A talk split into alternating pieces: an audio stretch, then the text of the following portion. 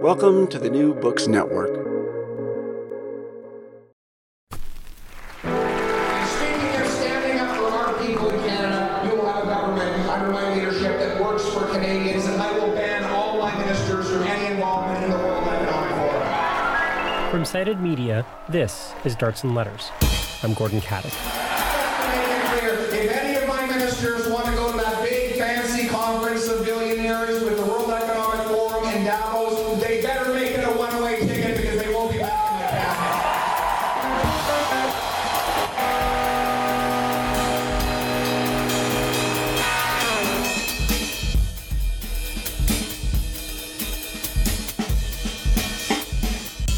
That's Pierre Poilievre, the leader of the Conservative Party of Canada. The clip you just heard was from a rally during his successful bid for party leadership. The conservative base in this country has become fixated on this globalist cabal they call the W E F, as in the W E F. Actually, conservatives across the English-speaking world have made the W E F their new bugbear.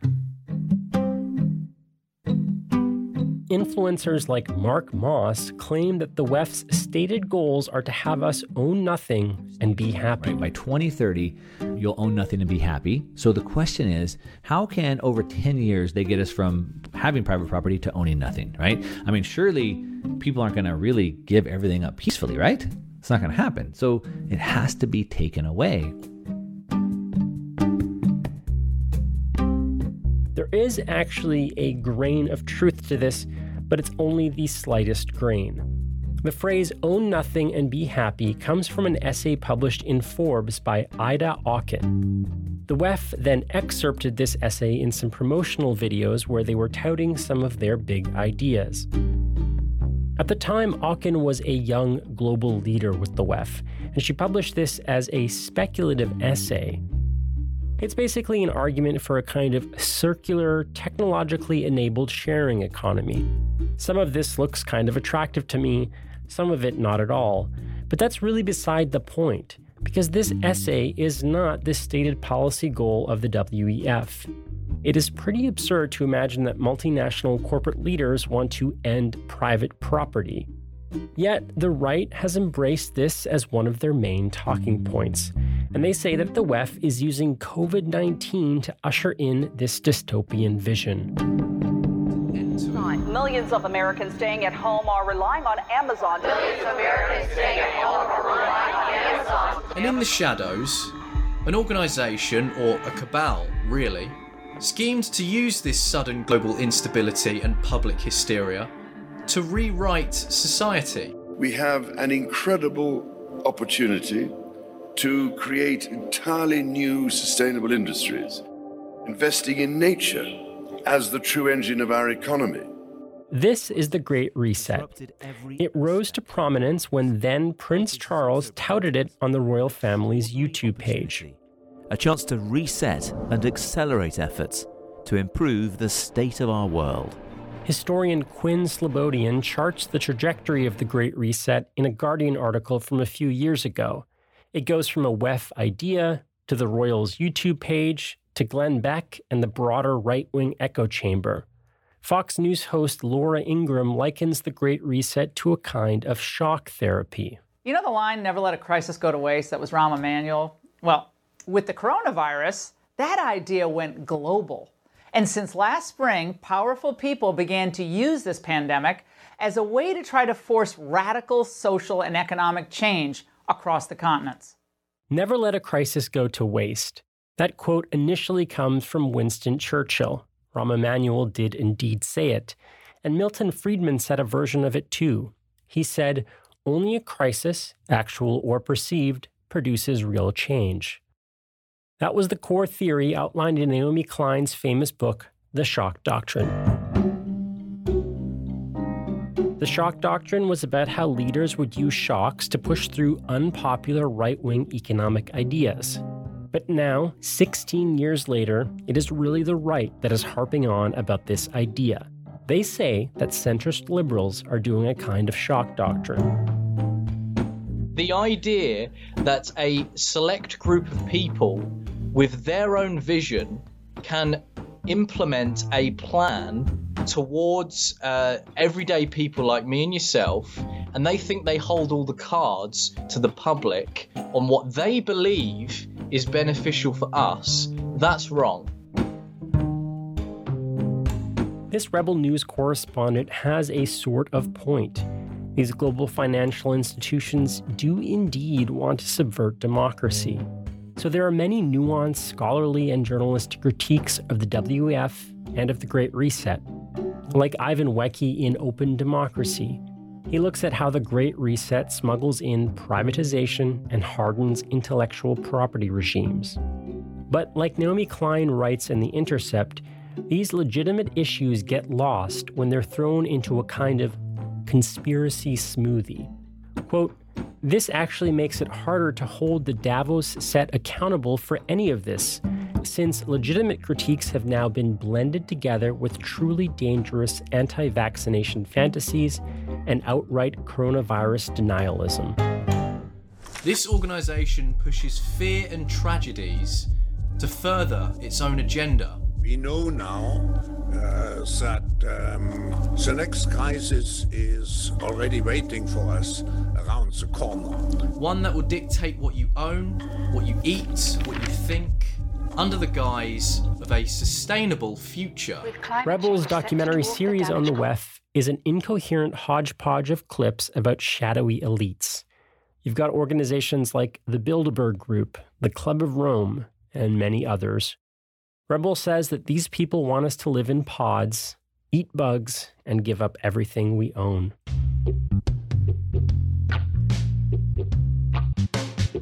So Rebel has committed to covering the W E F doggedly, and they claim that this is their most ambitious reporting project yet. Rebel News is going into the heart of Klaus Schwab's World Economic Forum, and you are invited to come along with us. In fact, we need you. They actually went to Davos during the last meeting in January, and while they were there, they did some muckraking journalism, like asking the climate activist Greta Thunberg some very important questions. Greta, it's getting quite cold in Davos. When can I expect some global warming? Oh, no. Greta, would you say you're a child actor? Are you a child actor or an expert? How would you describe? For some reason, Rebel seems proud of this bizarre video, which is definitely worth checking out. If you watch it, you'll see seven journalists surrounding this teenager and following her as she's just trying to get by. It is borderline harassment. And for nineteen minutes, they pepper her with the stupidest questions. You're joining the establishment, not fighting them anymore. You're not one of them. One of who? What, the people on the private jets and the helicopters flying in here to tell us how to live our lives? Yes, because I have many private jets of my own, yes. But it is interesting that they're even there. In fact, it is the right-wing media who has just been the most dogged on the W E F. By my rough count, the Rebel alone has about one hundred fifty articles about the W E F. Where is the left media? Democracy Now! Isn't there doing dogged journalism, but Rebel is, in their own way. What would you like to do to make the world look completely different? That's a fair question, surely. First, I would like to eat lunch, maybe. Are you going to be eating bugs to save the planet for this lunch? I'll see. Today on Darts and Letters, we look at the shifting politics surrounding our globalist overlords. Public discourse about global financial institutions has become very right-wing, but it hasn't always been that way. I'll speak with journalist, activist, and academic Raj Patel, who will transport us back to the heyday of the nineties global justice movement. Even in the mid to late nineties, the fascists were there. It was pretty clear to everyone that the fascists were kind of into the idea of gumming up the flows of global capital, because for them, global capital meant the Jews. Then we go to Davos and speak to leftist organizers inside and outside the World Economic Forum. The W E F is actually inviting leftists in. People like Nicola Siegrist, president of the Young Socialists of Switzerland. It's difficult to put it in a black and white. I wouldn't say you're absolutely a class traitor when you're entering the walls of Davos, as the image of the W E F has changed. Today's W E F is warm and fuzzy. The watchwords there are stakeholder capitalism, sustainable development, and corporate social responsibility. Filmmaker and academic Joel Bakan asks whether the modern corporation has successfully co-opted our critiques.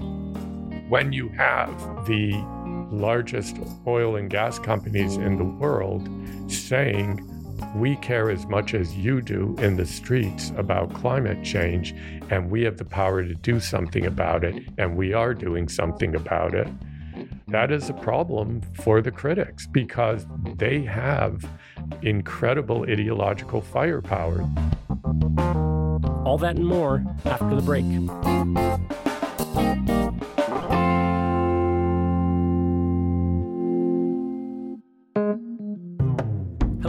Dear New Books Network listener, as you see, Darts and Letters is syndicated on your network.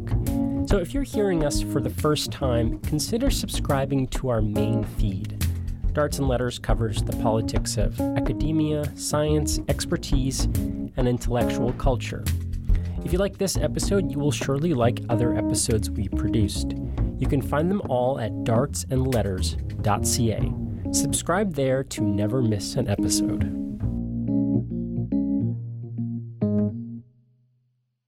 Okay, back to the show. And to begin, why don't we start with a different three-letter acronym named Globalist Financial Cabal? I'm not talking about the W E F. I am talking about the W T O. As the twentieth century ended, the world economy was booming. Yet national tariffs and local protections were often barriers to the rapid growth of commerce. You're hearing a clip from a short P B S documentary produced in two thousand nine called The Whole World Was Watching. Advocates of free trade and open markets hope to negotiate less restrictive rules through an entity called the World Trade Organization. Established in nineteen ninety-five, the W T O was little known outside business circles when President Clinton announced that its nineteen ninety-nine meeting would be held in the United States. That meeting would be held in Seattle. Yes, we are talking about what came to be known as the Battle in Seattle. Technically, it was the W T O Ministerial Conference of nineteen ninety-nine. The ministers were there to negotiate a new trade deal. So I wanted to talk to somebody who had been on the inside of the W T O. I, uh, as you can hear from my voice, can pull off quite a posh accent when I need to. And I used that to get in uh, an internship at the World Trade Organization because I was actually quite curious about how the sausage was made. This is Raj Patel. You know him as the activist, journalist, and academic who's been called the rock star of social justice writing. He's especially well known for his critical reporting on the global food system. But back when he was a student, he was rubbing shoulders with the global financial establishment. I was uh, engaged in acts of calculated betrayal, and I managed to get an internship in the bit of the World Trade Organization that, that worked on economics and economic policy. And at the time, I was doing my PhD, and one of my minors was development economics. So they let me in. And I was curious about what they were up to, and that they set me onto a project that was about the environmental impacts of trade. The young Patel was looking at the relationship between economic development and pollution. There's a theory that pollution follows a kind of inverted U-shape as countries develop economically. Low at first, then it goes up, but eventually it goes back down. That was the theory, at least. Raj Patel was looking at whether or not it would actually happen. I had a, a very slight s- sense that evidence mattered within the World Trade Organization, but I, I certainly wasn't hoping to win friends or influence people. I was viewing my internship there as, you know, an uncontrolled experiment in which I was, you know, interested to see whether data would matter, and it turns out that it didn't. Turns out that rich countries just end up outsourcing their pollution. So economic development doesn't necessarily mean less pollution. So said Patel in his report. That report didn't go anywhere, and Patel didn't stick around with the W T O. he joined the Global Justice Movement, a movement that was planning big things for the meeting in Seattle. As soon as we heard eleven months in advance that they had chosen Seattle, we just started right away to organize and set up a steering committee for for organizing groups here in Seattle and international. These activists had all sorts of gripes about how the W T O would erode environmental and labor protections. And they also said that the institution was just fundamentally undemocratic. I think the secrecy of the W T O meetings was really something that resonated with people, how people could go in a room and make decisions that had such a huge impact on our lives without the people in this country being able to have any voice in that process at all. I think all of our union members here really got that. We had uh, planes, trains, automobiles, buses coming from Canada and across the U S. The global justice movement back then was many things and many different kinds of people. This was a coalition of unions, students, teachers, farmers, indigenous activists, and more. These were people from the global north and people from the global south. What they were doing had a much more anarchist vibe than some of the organizing that we have today. Mutual aid, direct action, and autonomous movements building international coalitions. That was the kind of politics that converged in Seattle. From my perspective, I played host uh, and a, a very minor role to the excellent work of the organizers in Seattle and particularly the People's Global Action. Many of my comrades organized a caravan across the United States in the months leading up to the World Trade Organization Summit. I was at Way Station in Ithaca, New York, on the journey of this caravan of, I don't know, a couple of dozen people who were trying to raise awareness in the United States in nineteen ninety-nine about what was coming down the pike. Because, you know, then as now, most Americans have no idea what the World Trade Organization is, but it was kind of important back then to teach people what that was about. And so the nonviolent sort of journey of this caravan was essentially as a, a, a sort of outdoor school. I was certainly a part of that, but I was also uh, you know, keen to be part of the, the independent media uh, process that was developing in Seattle. At the time, Patel was still a PhD student at Cornell, and he had this kind of insider-outsider persona.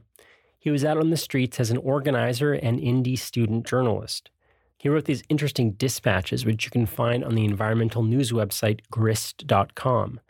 But he was also inside in the conference halls. He was acting as a member of the Zimbabwean delegation. Because I was part of Ceatini, and Ceatini was uh, an organization that was anti-imperial, and, you know, who else was anti-imperial but Robert Mugabe back in the day? So Mugabe uh, and some of the civil servants within the Zimbabwean government arranged for us to get credentialed as part of the Zimbabwean civil society uh, group. Uh, we were, you know, a very, very small fry, but that's how I managed to get into the event in Seattle as a member of the the you know of the proceedings, but then also to run outside and write up what I was seeing. Fascinating, and I, and I loved um, uh, your dispatches. And one of the things that struck me in some of your your dispatches is the manner in which nations in the developing world, African nations, are constantly marginalized in kind of like ridiculous and increasingly funny ways where it's like no one bothered to set up the microphone, or there's some,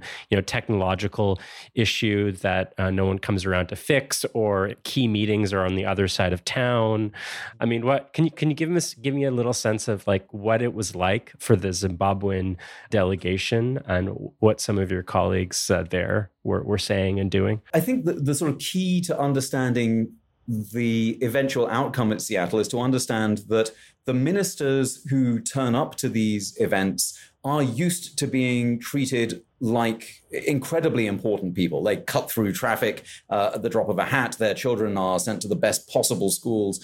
Everyone around them fawns upon them everywhere. And so for them to, to rock up at the, the convention center in Seattle and then to be, you know, assembled around a room, and then, yes, the translation doesn't work and the translators aren't there. And then all of a sudden they're told they have to leave because Motorola needs the room. That kind of shit doesn't fly uh, with these very, you know, I mean, th- this is the sort of highest of the haute bourgeoisie in, you know, whichever sub-Saharan African country you're thinking of. So uh, a lot of the the sort of negotiating tactics uh, when it's done bilaterally is, you know, you get invited to the U S ambassador's residence or, you know, the U S A I D slash C I A outpost, and usually they're, they're the same place. The yeah, and you get told, look, we're very interested in a trading relationship around this, and we see that your your son is just about to go to university. Wouldn't it be nice if he got into Brown uh, or some other kind of university where it wouldn't attract too much attention that they were there, because they're obviously not that bright, so Brown's probably the right place. Um, and th- th- these kinds of negotiating tactic work just fine, because all of a sudden, you know, this very senior civil servant feels, or, you know, this, this government minister feels like they're being attended to. Uh, and again, the dynamic in Seattle was consistently to undercut any feeling that these ministers might have had that they were important.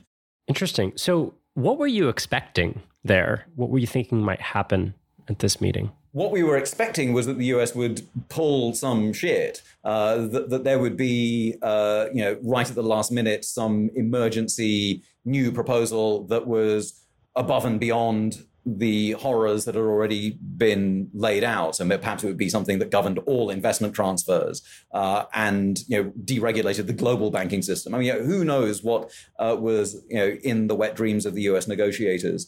But there's always the the hope that you might be able to, you know, regenerate a moment of Pan-Africanist solidarity. Uh, and that was certainly our M O. And in part, that Pan-Africanism kind of showed up. Uh, and the, the protests on the street certainly mattered. You could sort of hear them, and you could definitely see them. And they were on every screen that was playing C N N within the, the conference building. And I think that kind of mattered too.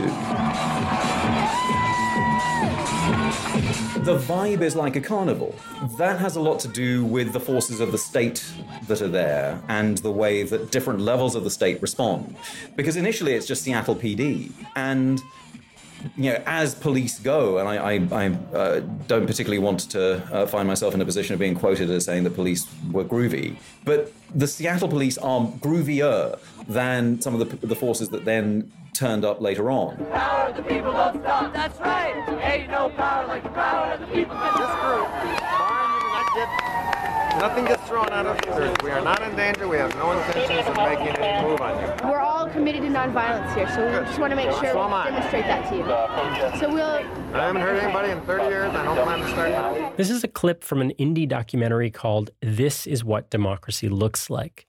Just like Patel says, the relationship between the cops and the protesters is mostly amicable, at least at the beginning. Who's cops? Our cops! Who's cops? Our cops! Who's cops? Our cops! Who's cops? The Seattle P D were uh, essentially preserving First Amendment rights to allow people to protest, in part because that was the line that had come down from Clinton. Clinton had, had read the writing on the wall. I mean, he's, he's always a, a good politician. He understood that while he was going to succeed in Seattle, he didn't want to, to make that success come with the veneer of totalitarianism that it ultimately assumed. What he wanted was uh, to win, but also to have some sort of a street party outside where people were gently putting daisies into stun guns, but nothing more violent than that, if you please. And so for the first couple of days, that's what happened. You know, we managed to engage in lockdowns. I was able to sort of skip daintily from one side of the uh, the protest line to the other with nary a, a glance cast.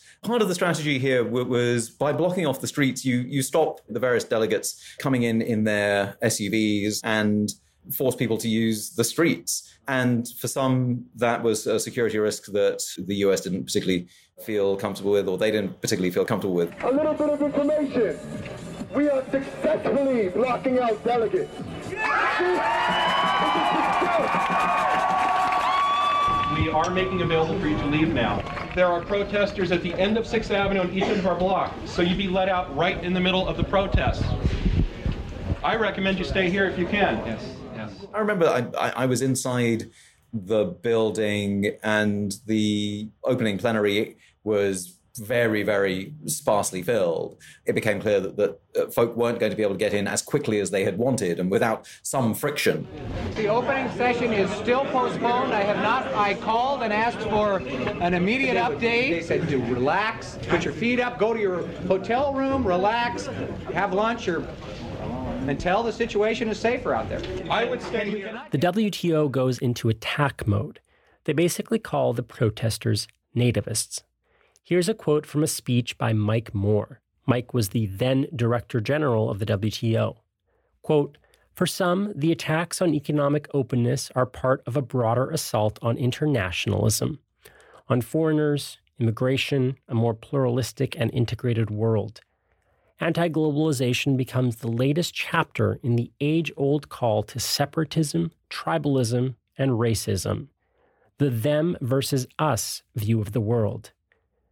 But when I was a young man, the word internationalism was a noble word." I remember hearing this at the time, uh, and along with everyone else on the street, sneering at it, because it was obviously bullshit. It was entirely self-serving. Michael Moore can feel things slipping away from him in this moment. And so his response is to take refuge in uh, you know, sort of nineteenth century liberalism that understands trade as the glue that binds the world together. And if you look at the, the history of nineteenth century advocates for, for trade, this is a story that they tell. That actually, yes, you know, if, if only we exchange with one another, we can become friends, and then we can come to overcome our petty little small-minded politics and instead imagine a world filled with commerce and exchange and joy and love.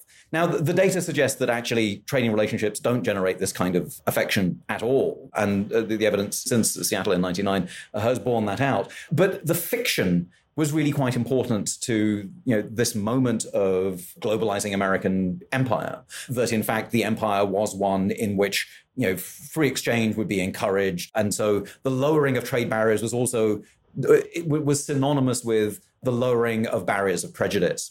And of course, what we were doing on the streets, you know, we had trade unions from around the world, including China, where you had workers standing up for the end of these discussions, because what was being written was not a charter of international solidarity, but a charter of international exploitation that would pit worker against worker. And that's, you know, if you wanted international solidarity and an end to chauvinism, you, you could find it much more readily on the streets, where you, you would find workers talking about how it is that that uh, you know, a particular corporation had hopped from one place to another to another to another in order to secure for itself the, the lowest possible environmental and worker regulations.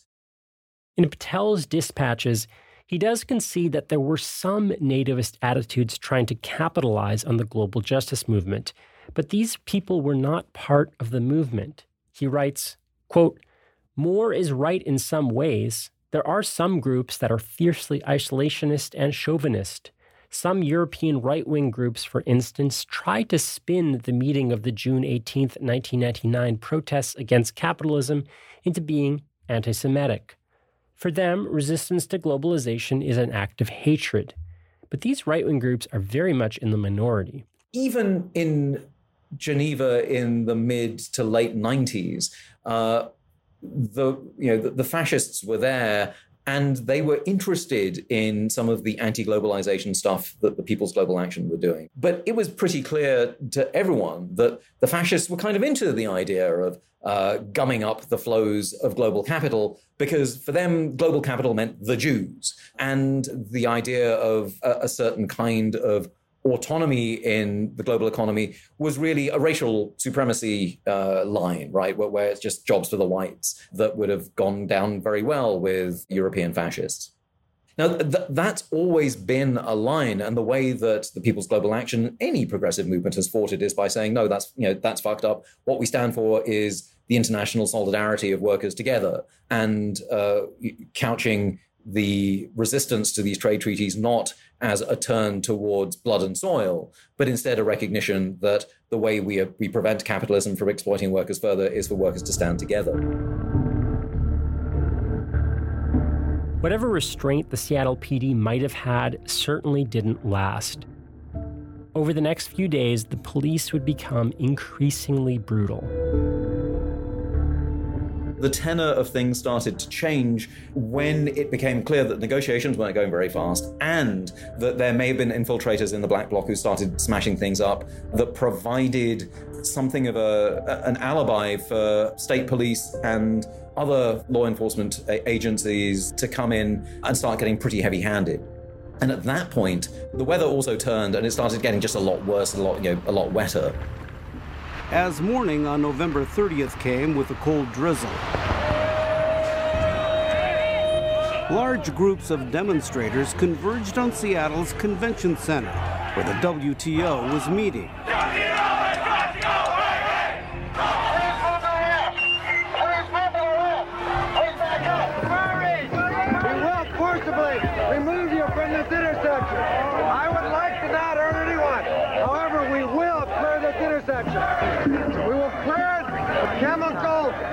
And paid compliance. If you do not move, you will be the subject of pain.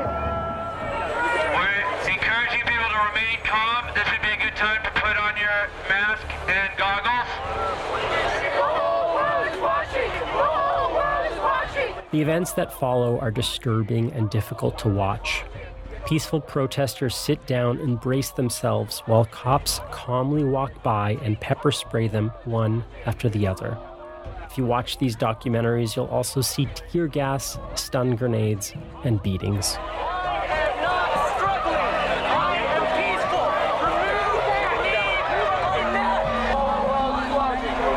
I'm curious about what people were saying on the inside about the protests on the outside.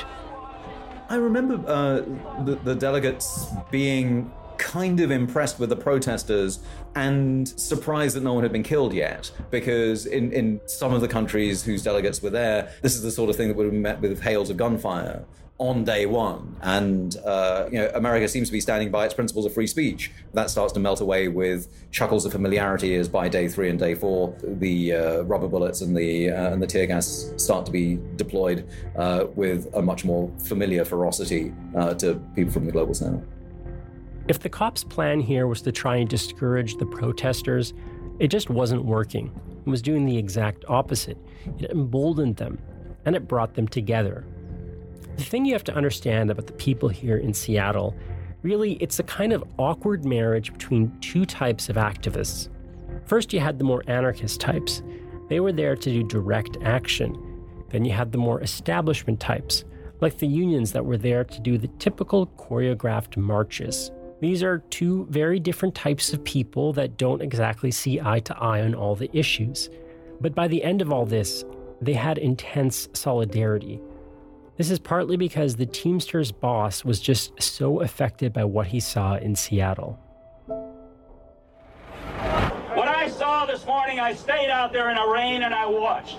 I watched youngsters who were peacefully demonstrating, who weren't doing a damn thing to hurt anybody, who went down the streets, and I watched them jackbooted, helmeted, club holding. You were treated shabbily. If this was my city, I would apologize to you for that happening in this city. It's...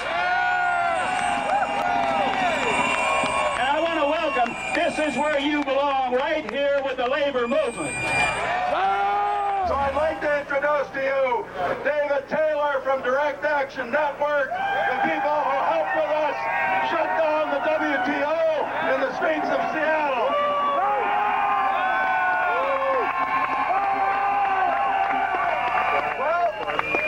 I'd like to say that all of us from Direct Action Network that are still out of jail came down today to support you guys.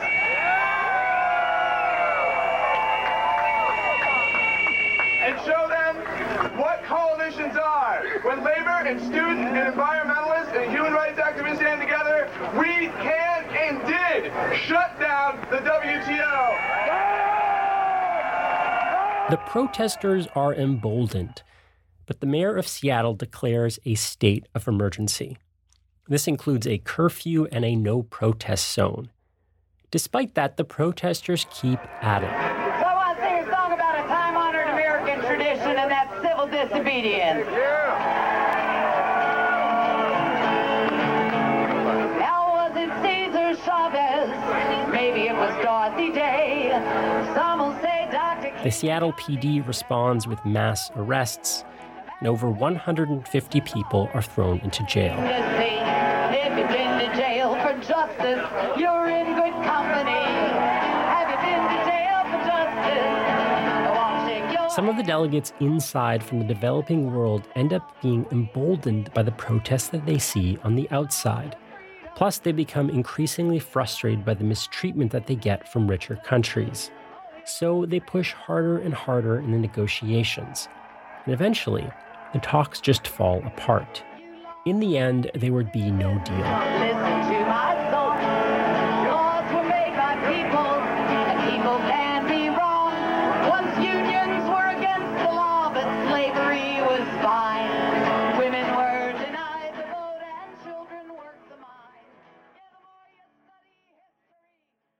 So the deal breaks down at the end of the day, and, and I have seen in some of the coverage and some of the documentaries either an implicit or explicit suggestion that they were also emboldened by the activism on the outside. Does that strike you as true at all? Like, did the protests really have anything to do with the deal falling down? I think they did. I don't think that merely being slighted would have been sufficient. I think it was necessary for these sort of uh, bourgeois negotiators to feel like they needed an alternative. But the protests made the alternative clear, that they could just say no.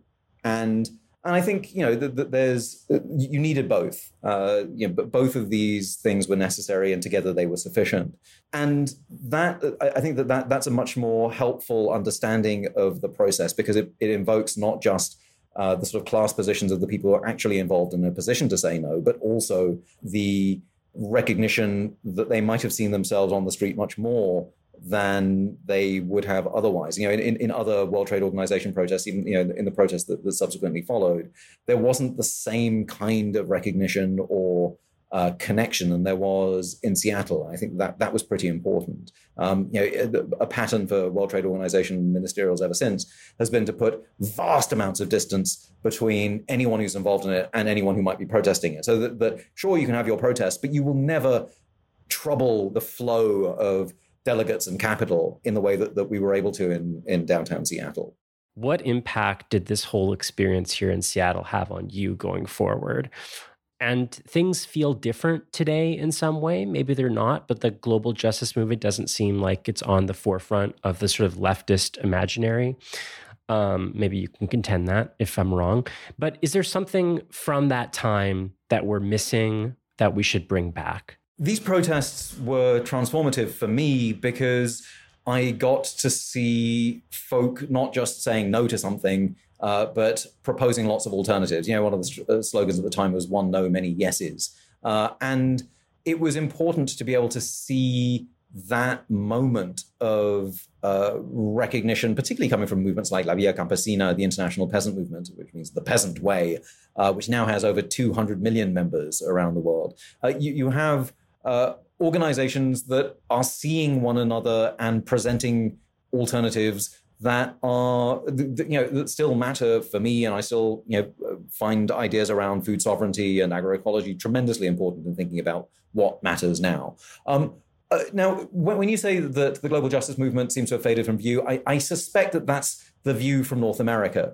Um, in the global South, Uh, you know, the South-South connections seem to be alive and well. Um, so I, I certainly think that what's being lost in North America is an internationalism. I think that that's that's incredibly disturbing uh, and something that needs to be, you know, th- th- that I certainly do my best to um, gum up in uh, you know, leftist conversations that I have. That, that in fact, um, you know, the international question, when it appears at all, has been transmuted into a migration question, and that's a right-wing trope. Uh, uh, you know, the, the question of reparations, uh, of what the global North might owe the global South, um, has either been reduced to a technical uh, question uh, or reduced into the sort of thing where precisely it's a one-way process where the global North must give to the global South, uh, as if the global South has nothing to teach the global North. And back in ninety-nine, no one had that idea. Um, a lot of the, the best organizing was coming from the global South.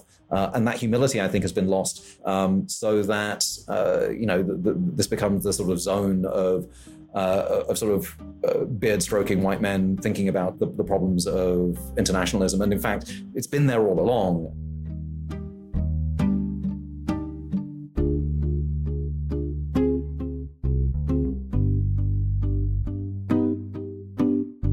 Was Raj Patel, author of Stuffed and Starved, A History of the World in Seven Cheap Things, and many other popular books. You can find that and more at raj patel dot org.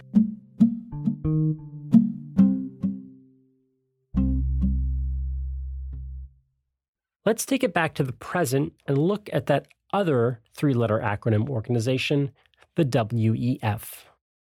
There are indeed still leftist organizations protesting the World Economic Forum, just as they protested the World Trade Organization. But the politics around the W E F are very different. Darts and Letters producer Mark Apollonia went looking for some Swiss activists who mobilize in and around the W E F, but he found them in the mountains around Davos. We are in a forest. We you see the mountains. There is lots of snow. It's icy. It's a bit dangerous. This man communing with the trees and the mountain goats in the Swiss Alps is Claudio Bernard. He's describing the protest hike he helped organize back in January of this year. The hike was about getting in proximity to some of the world's richest people. Claudio and about two hundred other protesters were making their way to the World Economic Forum, held as it is every year in the small mountain town of Davos, Switzerland. It's a hike that is far away from the visibility of the public. It's basically on a mountain hike road. So it's not something that really disrupts the event in any ways. That's Agnes Jessler, a campaigner for Greenpeace Switzerland. She says the protesters would delight in disrupting the event if they could, but she says there isn't much choice. Because in Switzerland, um, protests need a license to be allowed to happen, otherwise they're illegal protests, and then the people that are attending can be criminalized. It's very difficult to organize a protest that is also inclusive and doesn't risk participants legally. So we can see that the military police has really been using their power to restrict, basically to restrict the protest from unfolding the power that it could, could have. The two-day hike is all that's on offer, the only option given to would-be marchers by Swiss authorities. The hike starts in Kublis, a town north of Davos. They overnight in a spot called Klosters. On the second day, as they approach Davos, they're obliged to board a train, which then bypasses the W E F site altogether, dropping them off at a designated protest zone on the other side. There's only one road through Davos, making it pretty difficult for protesters to evade the police. Claudio, he's a spokesperson for Strike W E F, a group that's been around since twenty nineteen. He says in the early two thousands, there were a few years when the protests were significantly more disruptive, leading to a crackdown. The thing is, the officials reacted with extremely repression. Um, for example, one thing I heard was like they bound people to some garage in the winter where it in to minus temperatures. Uh, people, when people came with the train, they stopped the train midway to the to Davos, and just policemen came through the train and picked everybody that looks like they could protest and just just took them out. The globalization, anti-globalization protests then were quite crushed with this repres- repression, but also it forced the W E F to change or like to change its, its image. The crackdown, it was bad P R for the W E F. Also, the growing climate anxiety of the early two thousands was bad for the W E F's brand too. So the World Economic Forum pivoted, giving itself a green, socially responsible makeover. Then they had to invite more N G Os because like they don't want to see anymore as that sh- as, a, as a deadbed organization that they in the end are. Uh, so they just gave, gave them a good lifting with having N G Os there. Which all means that in and around the W E F today, you hear less of this kind of thing.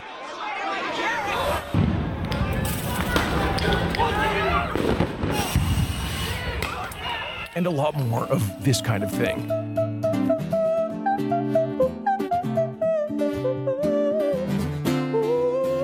This is duet Noah and Gil performing a song about the plight of the corals in the Red Sea at this year's meeting.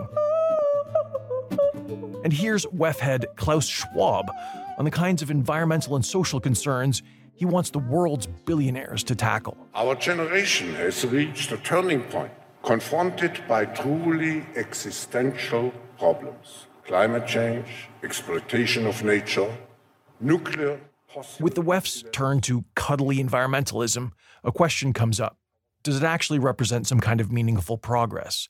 Or is it simply corporate woke-washing? Just an effective cover for corporate greed? I asked Agnes about it, and she says it's complicated. When the W E F extended a speaking invitation to Greenpeace's former executive director, Jennifer Morgan, in twenty twenty, she went. Greenpeace holds that we don't have permanent friends nor foes. So we have criticized on the outside, but we've also been on the inside trying to speak truth to power, trying to get to talk to many campaign targets at, at once, because they're all present there. Some people at the World Economic Forum will firmly believe that they are proposing solutions that work. I think it would be naive to think that also these people in power are not worried to a certain degree about the state of the world. But I also think that makes it all the more important to not give in to these narratives and to instead demand greater democratization, demand greater participatory decision-making, and most of all, greater transparency. I think what is most troublesome to me, at least in the World Economic Forum, is that most of the meetings where actual decisions are being taken are behind-the-doors meetings. It's on the side of the event where powerful people get together and discuss new strategies. This is how the whole idea of T T I P, for example, came about. How a lot of the global free trade agreements came into being was because people had a chance to meet at Davos. It's not like they are not responding at all. They are just responding on the wrong level. But the response on the wrong level is more difficult to attack than no response at all. That's Nicolas Sigrist, president of the Young Socialists of Switzerland and an elected politician in the canton of Zurich. Klaus Schwab is an interesting person because even though he totally supports the system, totally supports capitalist structures, is friend with uh, a lot of evil state heads, friend with a lot of economic superpowers, he realized that in order for the capitalist system sur- to survive, it needs to adapt to some form of crisis that are showing in the twenty-first century. One of the crises is certainly the climate crisis. So Klaus Schwab and his friends, they put forward the climate crisis as a key issue also for a global economy. Um, second would be inequalities. Uh, third would maybe be um, questions of, of gender, questions of diversity, um, racial matters that should be discussed also from a liberal or right-wing perspective. And I think it's interesting that, that that's more or less one of his strengths. So he, he can say, of course, these issues matter. Um, here's our solutions, which are obviously not the solutions that they left would uh, support, which probably makes it uh, diff- more difficult to, to fa- fight against the structures that are uh, showing at W E F every year. So inviting people like Greta Thunberg or other critiquing voices has been almost in the center of reforming the World Economic Forum during the past ten, twenty years. And yes, this is also showing with people like me. I have been invited to the World Economic Forum last year. um, I wasn't invited to give a speech of some sort, but to, to participate in, in the activities. In the end, it was uh, easy for me to decide that I'll be staying on the protest outside of the walls of uh, the World Economic Forum. But at the same time, if you were given the opportunity to speak with the publicity of several million people, it's difficult to say no. That's that's clear. I, I say I'd say the, the speech of Greta Thunberg. I am here to say our house is on fire. According to the I P C C, we are less than twelve years away from not being able to undo our mistakes. That has had an, an enormous impact on the climate movement all around the world, which, uh, like in consequence, I'd say, has also had an impact on the left movement uh, in almost every country. So it's difficult to like put it in a black and white scenario as leftist activists, at least in Switzerland. I wouldn't say you're absolutely a class traitor when you're entering the walls of, of Davos and entering the walls of the World Economic Forum. as the image of the of the W E F has changed over the past twenty years. And there's a lot of interesting people also within those walls. The question then is who who is deciding? Who is deciding at the like concrete discussions that are being done? And there it's clear it's it's world leaders leaders and mainly it's capital deciding, and that certainly hasn't changed.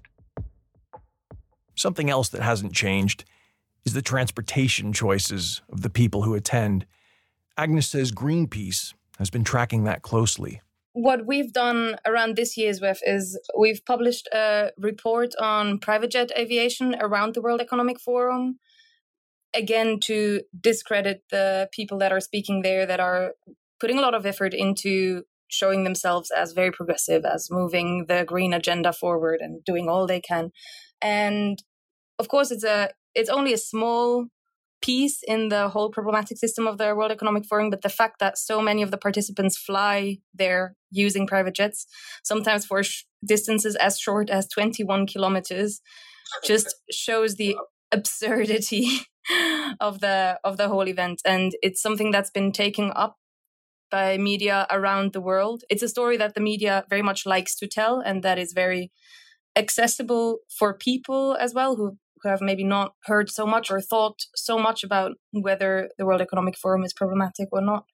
And it has allowed us to build on a private jet campaign further and demanding um, a ban on private jets, which we now see. There was a questionnaire in Switzerland recently, and a ban for private jets is actually supported by seventy percent of the public, which we didn't know about before.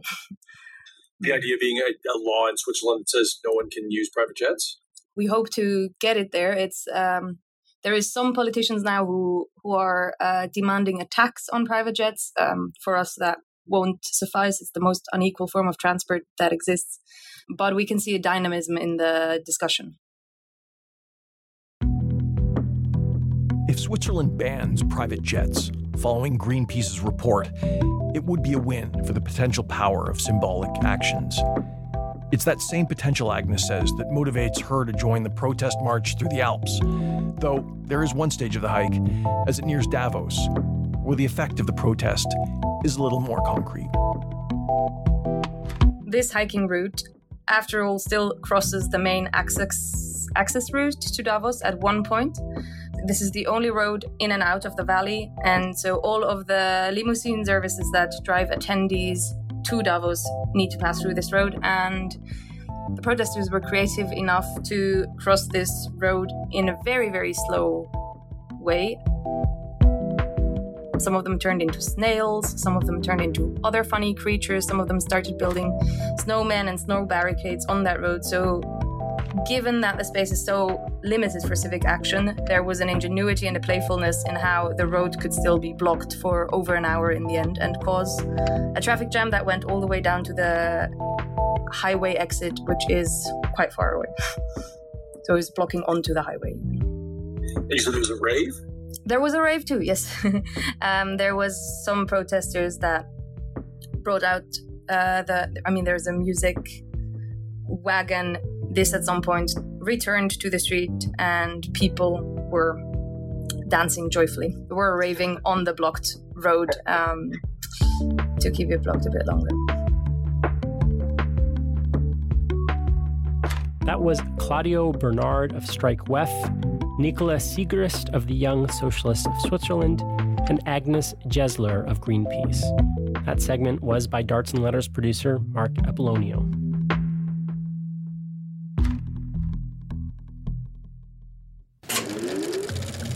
What is a corporation? It is, under the law, a legal person. These are a special kind of person who have no moral conscience, designed by law to be concerned only for their stockholders. I just can't be personally responsible. Maybe you better incorporate.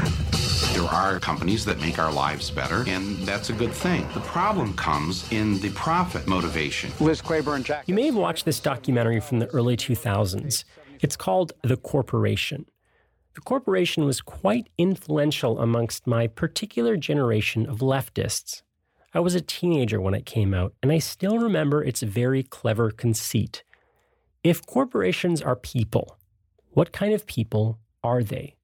That's the question Joel Bakan asked in the movie. When I was learning about the corporation in law school, it really struck me that the corporation is programmed with a particular legal principle. And that legal principle is that it always has to prioritize and act for the benefit of its owners. This is Joel Bakan, co-writer of the documentary The Corporation, and author of a book by the same name. The managers and directors of the corporation have what's called a fiduciary obligation to the owners. What that means in sort of common speak is that they always have to act in the self-interest of the corporation. So here we have an institution that is legally programmed always and only to act in its own self-interest. You then add a second principle of corporate law to that, Uh, which is that corporations are recognized by the law as artificial persons. So they're actually given personhood in order to be able to hold rights and obligations at law. So here we have a person that's imbued with the personality that it always has to act in its own self-interest. That, when you put those two things together, that is a psychopathic person. And so the basic conceit of the first book and film was, we have created this artificial person in the image of a human psychopath. Bakan developed a follow-up movie and book, this one focusing extensively on the W E F and this new idea of stakeholder capitalism. The follow-up is called The New Corporation, an unfortunately necessary sequel. I actually remember the very moment when I thought it was necessary to make it. And it was at a ten-year anniversary celebration of the release of the first film. So we're look, we're talking about two thousand thirteen.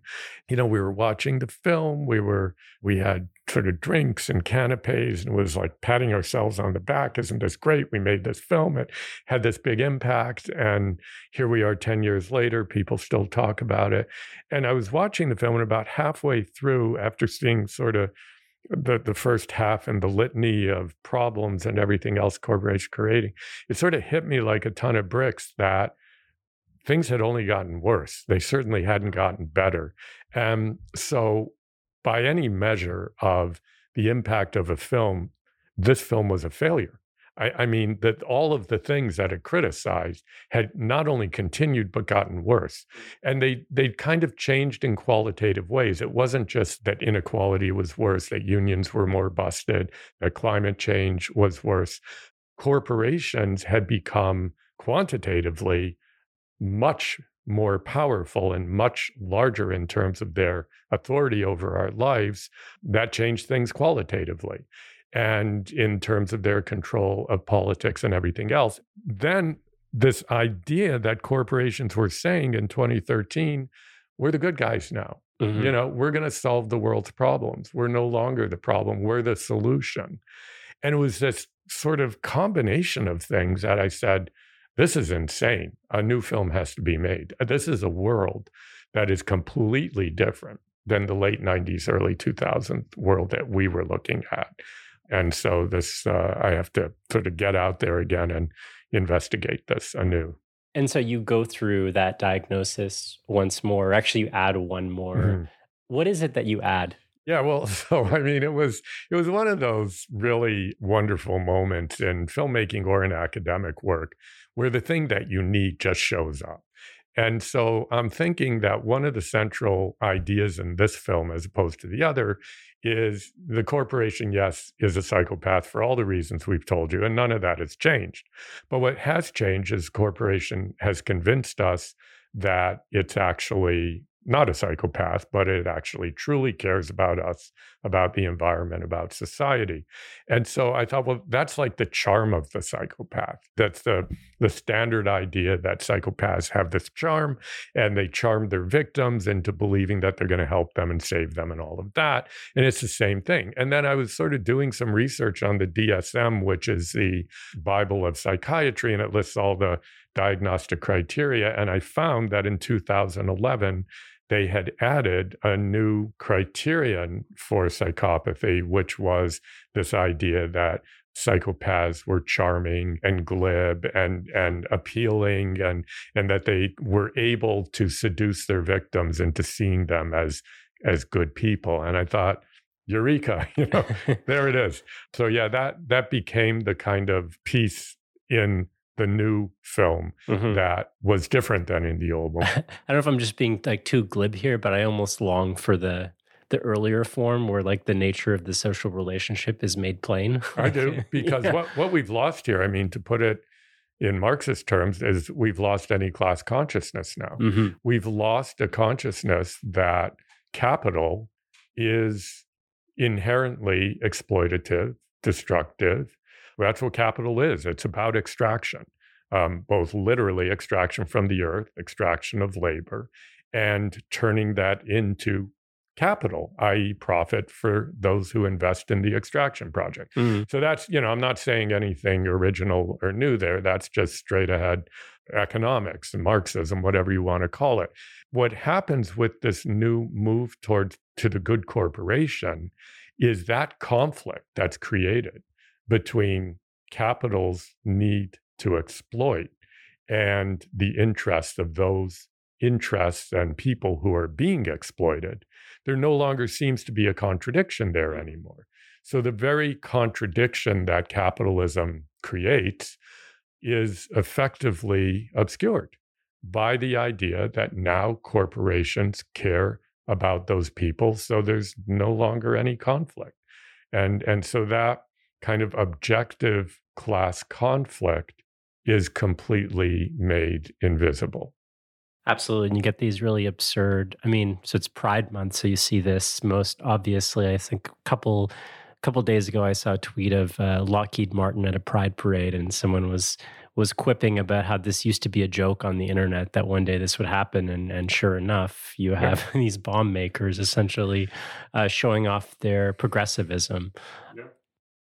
And they can plausibly do it. It's the other thing that makes this different than earlier forms of social responsibility is that companies are actually doing things mm-hmm. that are good for the environment and good for them. A great example of it is Honeywell, uh, which is, you know, a consumer products company. They make everything from refrigerator to nuclear weapons components, and a uh, major manufacturing company. And so they create a plant in Kansas City that is like super sustainable. And there's no question it's good for the environment. They use less uh, raw materials, they produce less waste, they take care of everything. And so that's great, you know, more power to them. The problem is inside that plant, they're making nuclear weapon components. So there's this bizarre contradiction between, you know, oh, we've got this great environmentally friendly thing, and what are we using it for? We're using it to make nuclear weapons components. And like, it's just hard to even begin to know what to do with that. One of the things that I'm struck by in seeing the very progressive branding of a place like the World Economic Forum, does it at all, I don't want to say co-opt, but maybe blunt the left critique of the corporation? Yeah, I mean, I think in a much larger way, the very strategic and deliberate movement of corporate capital to the side of the angels, whether it's through the W E F or or the various sort of advertising and nice YouTubes they do and everything else, I think they've co-opted our critique. And I think that's always really dangerous. I mean, you can you can look throughout history, you know, the anarchists were worried the socialists had co-opted their critique. I mean, the co-optation of critique is always a problem. And so when you have the largest oil and gas companies in the world saying, we care as much as you do in the streets about climate change, and we have the power to do something about it, and we are doing something about it. That is a problem for the critics because they have incredible ideological firepower. They have the material resources to be able to just pummel us with their message in a way that I or Naomi Klein or you or, you know, I mean, not to be insulting or anything, but this podcast doesn't have the same firepower as Unilever. Mm-hmm. You know, I mean, it's just, you know, so their message continues to be and is very consistent. We've got this under control. Let us do it. You know, in my film, you'll see Lord John Brown, the person who was so early to embrace these ideas back in the nineteen nineties. And you'll see him saying very clearly, I care as much as you do. I care about climate. That's all I care about. I just care about climate. But we can't get to renewables anytime soon. So in the meantime, we need natural gas, which he happens to be part of a firm, a Russian firm, actually, that's developing natural gas. I mean, you know, so they take the issue and then they, they re-communicate it in ways consistent with their fundamental purpose in the world, which is to make, create capital for their investors. In your movie, you capture some interesting scenes at the World Economic Forum itself. And I'm curious a little bit about what the um, what the vibe is like, basically. And one of the questions I had was, do they buy their own branding? Is it actually something they seem to sort of earnestly believe that they're doing good? Or when you're in a place like that, does does the veil kind of ever drop? There are people there, I mean, like Joseph Stiglitz and, and a whole bunch of other people around him who are influential and who are very vehement in challenging wherever they can, getting press scrums, the sort of Kool-Aid that's being drunk there. And I talk about that a bit more in my book that the film is based on. There are many, many trade union leaders there. There are progressive journalists there. So there are sort of people who are not buying or drinking the Kool-Aid. And then there are Trumpites and, and you know, the Koch brother types of people who certainly aren't buying that Kool-Aid. So it's not univocal. But having said that, the overarching sort of culture and ethos of it is very much set by Klaus Schwab and by the corporate chiefs of the major global companies in the world, all of whom buy into this notion of whatever you want to call it, stakeholder mm-hmm. inclusive, mm-hmm. social, sustainable, human capitalism. But they all buy into this notion that capitalism is now not just about making money, but it's it's about saving the world. And, you know, as I say, there are some challengers from the fringes, but it's a very it's a very strong view in the W E F. And as I try to show in the film, it's not just the W E F is just a kind of representation and a concrete representation of what's a much broader sort of ideological movement among elite corporate capital. And do they actually buy into it? I'm not a good enough psychologist to know. Mm. But when I was talking to Klaus Schwab, when I was talking to Michael Porter from Harvard, who's one of the kind of driving intellects behind these ideas, when I was talking to Richard Edelman, who's one of the leading gurus, business gurus in the world, who talks about these ideas, when I was talking to the people who started a privatized school system in Kenya, the people from Bridge International who are in the film, they all appear to believe in what they're saying. I think they're sincere. I don't think they're hypocritical. And I think that makes them a hell of a lot more dangerous than if they were just hypocritical. One of the critiques I've heard made of the particular politics of the nineties and the early two thousands, as it focused on sort of culture jamming and shaming the corporation, is that it was it's like very aesthetic. Yeah, sure. Um, and so there was a politics, I remember, you know, of a kind of, oh, you shop at Walmart, that's... That's like, they're they're evil, you know? And then people would point out like, oh, well, this that's a very classist way to approach your politics. And so so I think we've sort of walked away from that because it seems to seems to engender a kind of consumer capitalism or a, or a, a culture of ethical consumption, yes. for instance. I'm, I'm wondering, if, I mean, how do you feel how, about that critique? And is there something about that time where... You know, is there parts of it that we want to bring back, parts of it that we want to leave behind? I mean, my first book and film were in part a response to corporate capitalism and in response, and in part a response to critiques of corporate capitalism, because my concern was that we were getting away in some of these more cultural or aesthetic critiques or individualized critiques. It's about where you shop. It's about that C E O's an asshole, you know, those kind of critiques. I really felt it was important to inject a much more traditional kind of structural critique. And so that's where the book and film came from. It was it was not about, and, and particularly we, we explicitly said, we're not saying these are bad guys. But what we're saying is they are part of the system. It's like, okay, I'm not a bad guy, but every year I torture my students with final exams in law. I can give you all of the arguments as to why final exams don't work pedagogically, why they have adverse impacts on disabled people, on people of color, on blah, blah, blah, poor people, people who didn't have the same kind of university training, on and on and on. I can give you a whole critique of it, but I have no choice. As a law professor, I can politically try to argue against them in committees and in faculty council, but I have to give those exams.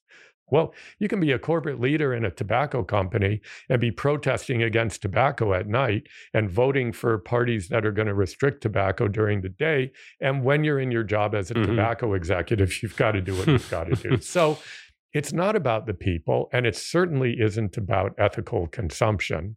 It is about collective democratic action to either ameliorate or do away with the dominance of capitalist commodification as a way of living and organizing society.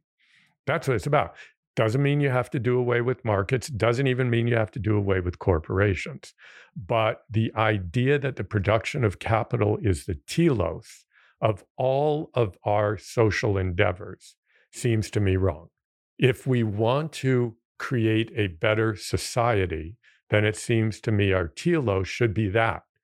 And if that's the case, then social would seem to be the telos, not capital, which leads to socialism. But what we've lost sight of in neoliberalism is means and ends. And you go back and read Adam Smith, I mean, markets were a way of organizing production that was justified to the extent it served the good of society, and regulated to the extent it served the good of society. So we've totally lost sight of all that. And um, and partly that's inevitable when capital is the telos. Yeah, and I think partly um, it's us sort of accepting the, uh, the the myth of this sort of stakeholder capitalism. What are your some sort of key sort of takeaways or suggestions on how we can puncture that delightful branding of uh, uh, places like the W E F, but corporations in general? What what do we do? Do we attack them more? How do we approach the question of stakeholder capitalism? Yeah, I mean, that's a, a big question, and it's a very difficult question. And I think that obviously critiquing, you know, revealing the limits, revealing the hypocrisy, all of that is important. But I think equally important is showing that democracy can work, that humanism can work, that egalitarianism is essential, that you, you can't have a truly humanistic, democratic polity while having an economy that is just completely Uh, fractured by division. So you need to have measures in place that ensure a certain degree of social equality in order to have social solidarity. That equality has to be not just across economic lines, but across intersecting race, gender, L G B T Q. You have to create that kind of society in order for political democracy to work. We are in the middle of an experiment of showing how political democracy can't work when society is radically unequal and where people are left behind and hopeless and despairing. That's where we are now, and we're seeing democracy unwinding as a result of that. So I think we need to have models of what democracy Uh, true democracy can look like. And so, I mean, what we really need to do as people is discover or possibly rediscover a sense that one of our crucial roles is being a citizen. We never think about that. Maybe when we're crossing the border, we pull out our passport and say, I'm a citizen of whatever. Mm-hmm. But we think all the time about our roles as workers, as students, as as parents, as lovers, you know, like we're constantly consumers, like we're constantly thinking about this role, but we typically don't think, what does it mean to be a citizen? And that seems to me to be something that's really important. And right. to have a sense of what that means in terms of collective endeavor to creating a social world that we want to live in, that we want those who we love to live in, and that we want those who are strangers to us to live in because we care about them too. That just seems obvious. If we're going to survive as a species, mm-hmm. we have to kind of discover that capability in ourselves. And if we don't, if we continue down this path of continuing disaggregation, atomism, politics just being this kind of, you know, strong man's repression of everybody we don't like, and ruining the planet and trashing it and everything, I, you know, I just, I, I it scares the hell out of me.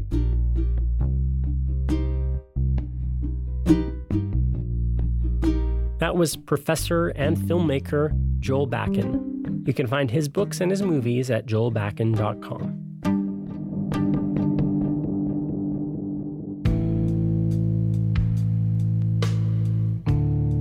And that's it for this week's episode of Darts and Letters. If you like what you heard, consider supporting us on Patreon. You can find us at patreon.com forward slash darts and letters. We are a production of Cited Media, and we are produced by Jay Coburn, Mark Epilonio, and Ren Bangert. As always, our theme song and outro was composed by Mike Barber. Our graphic designs are done by Dakota Koop, and I'm your host and editor, Gordon Kadic. This episode receives support from the Social Sciences and Humanities Research Council of Canada. It's part of an ongoing mini-series that we're producing that looks at the radical imagination. The scholarly leads are Professors Alex Kosnebich at Mount Saint Vincent University and Max Haven at Lakehead University.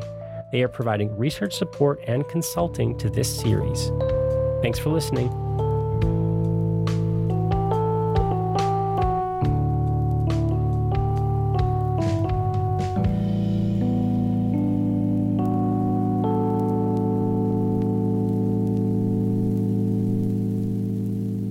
Brand new mic.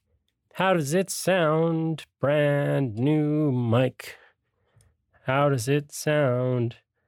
Brand new mic. Is there much noise?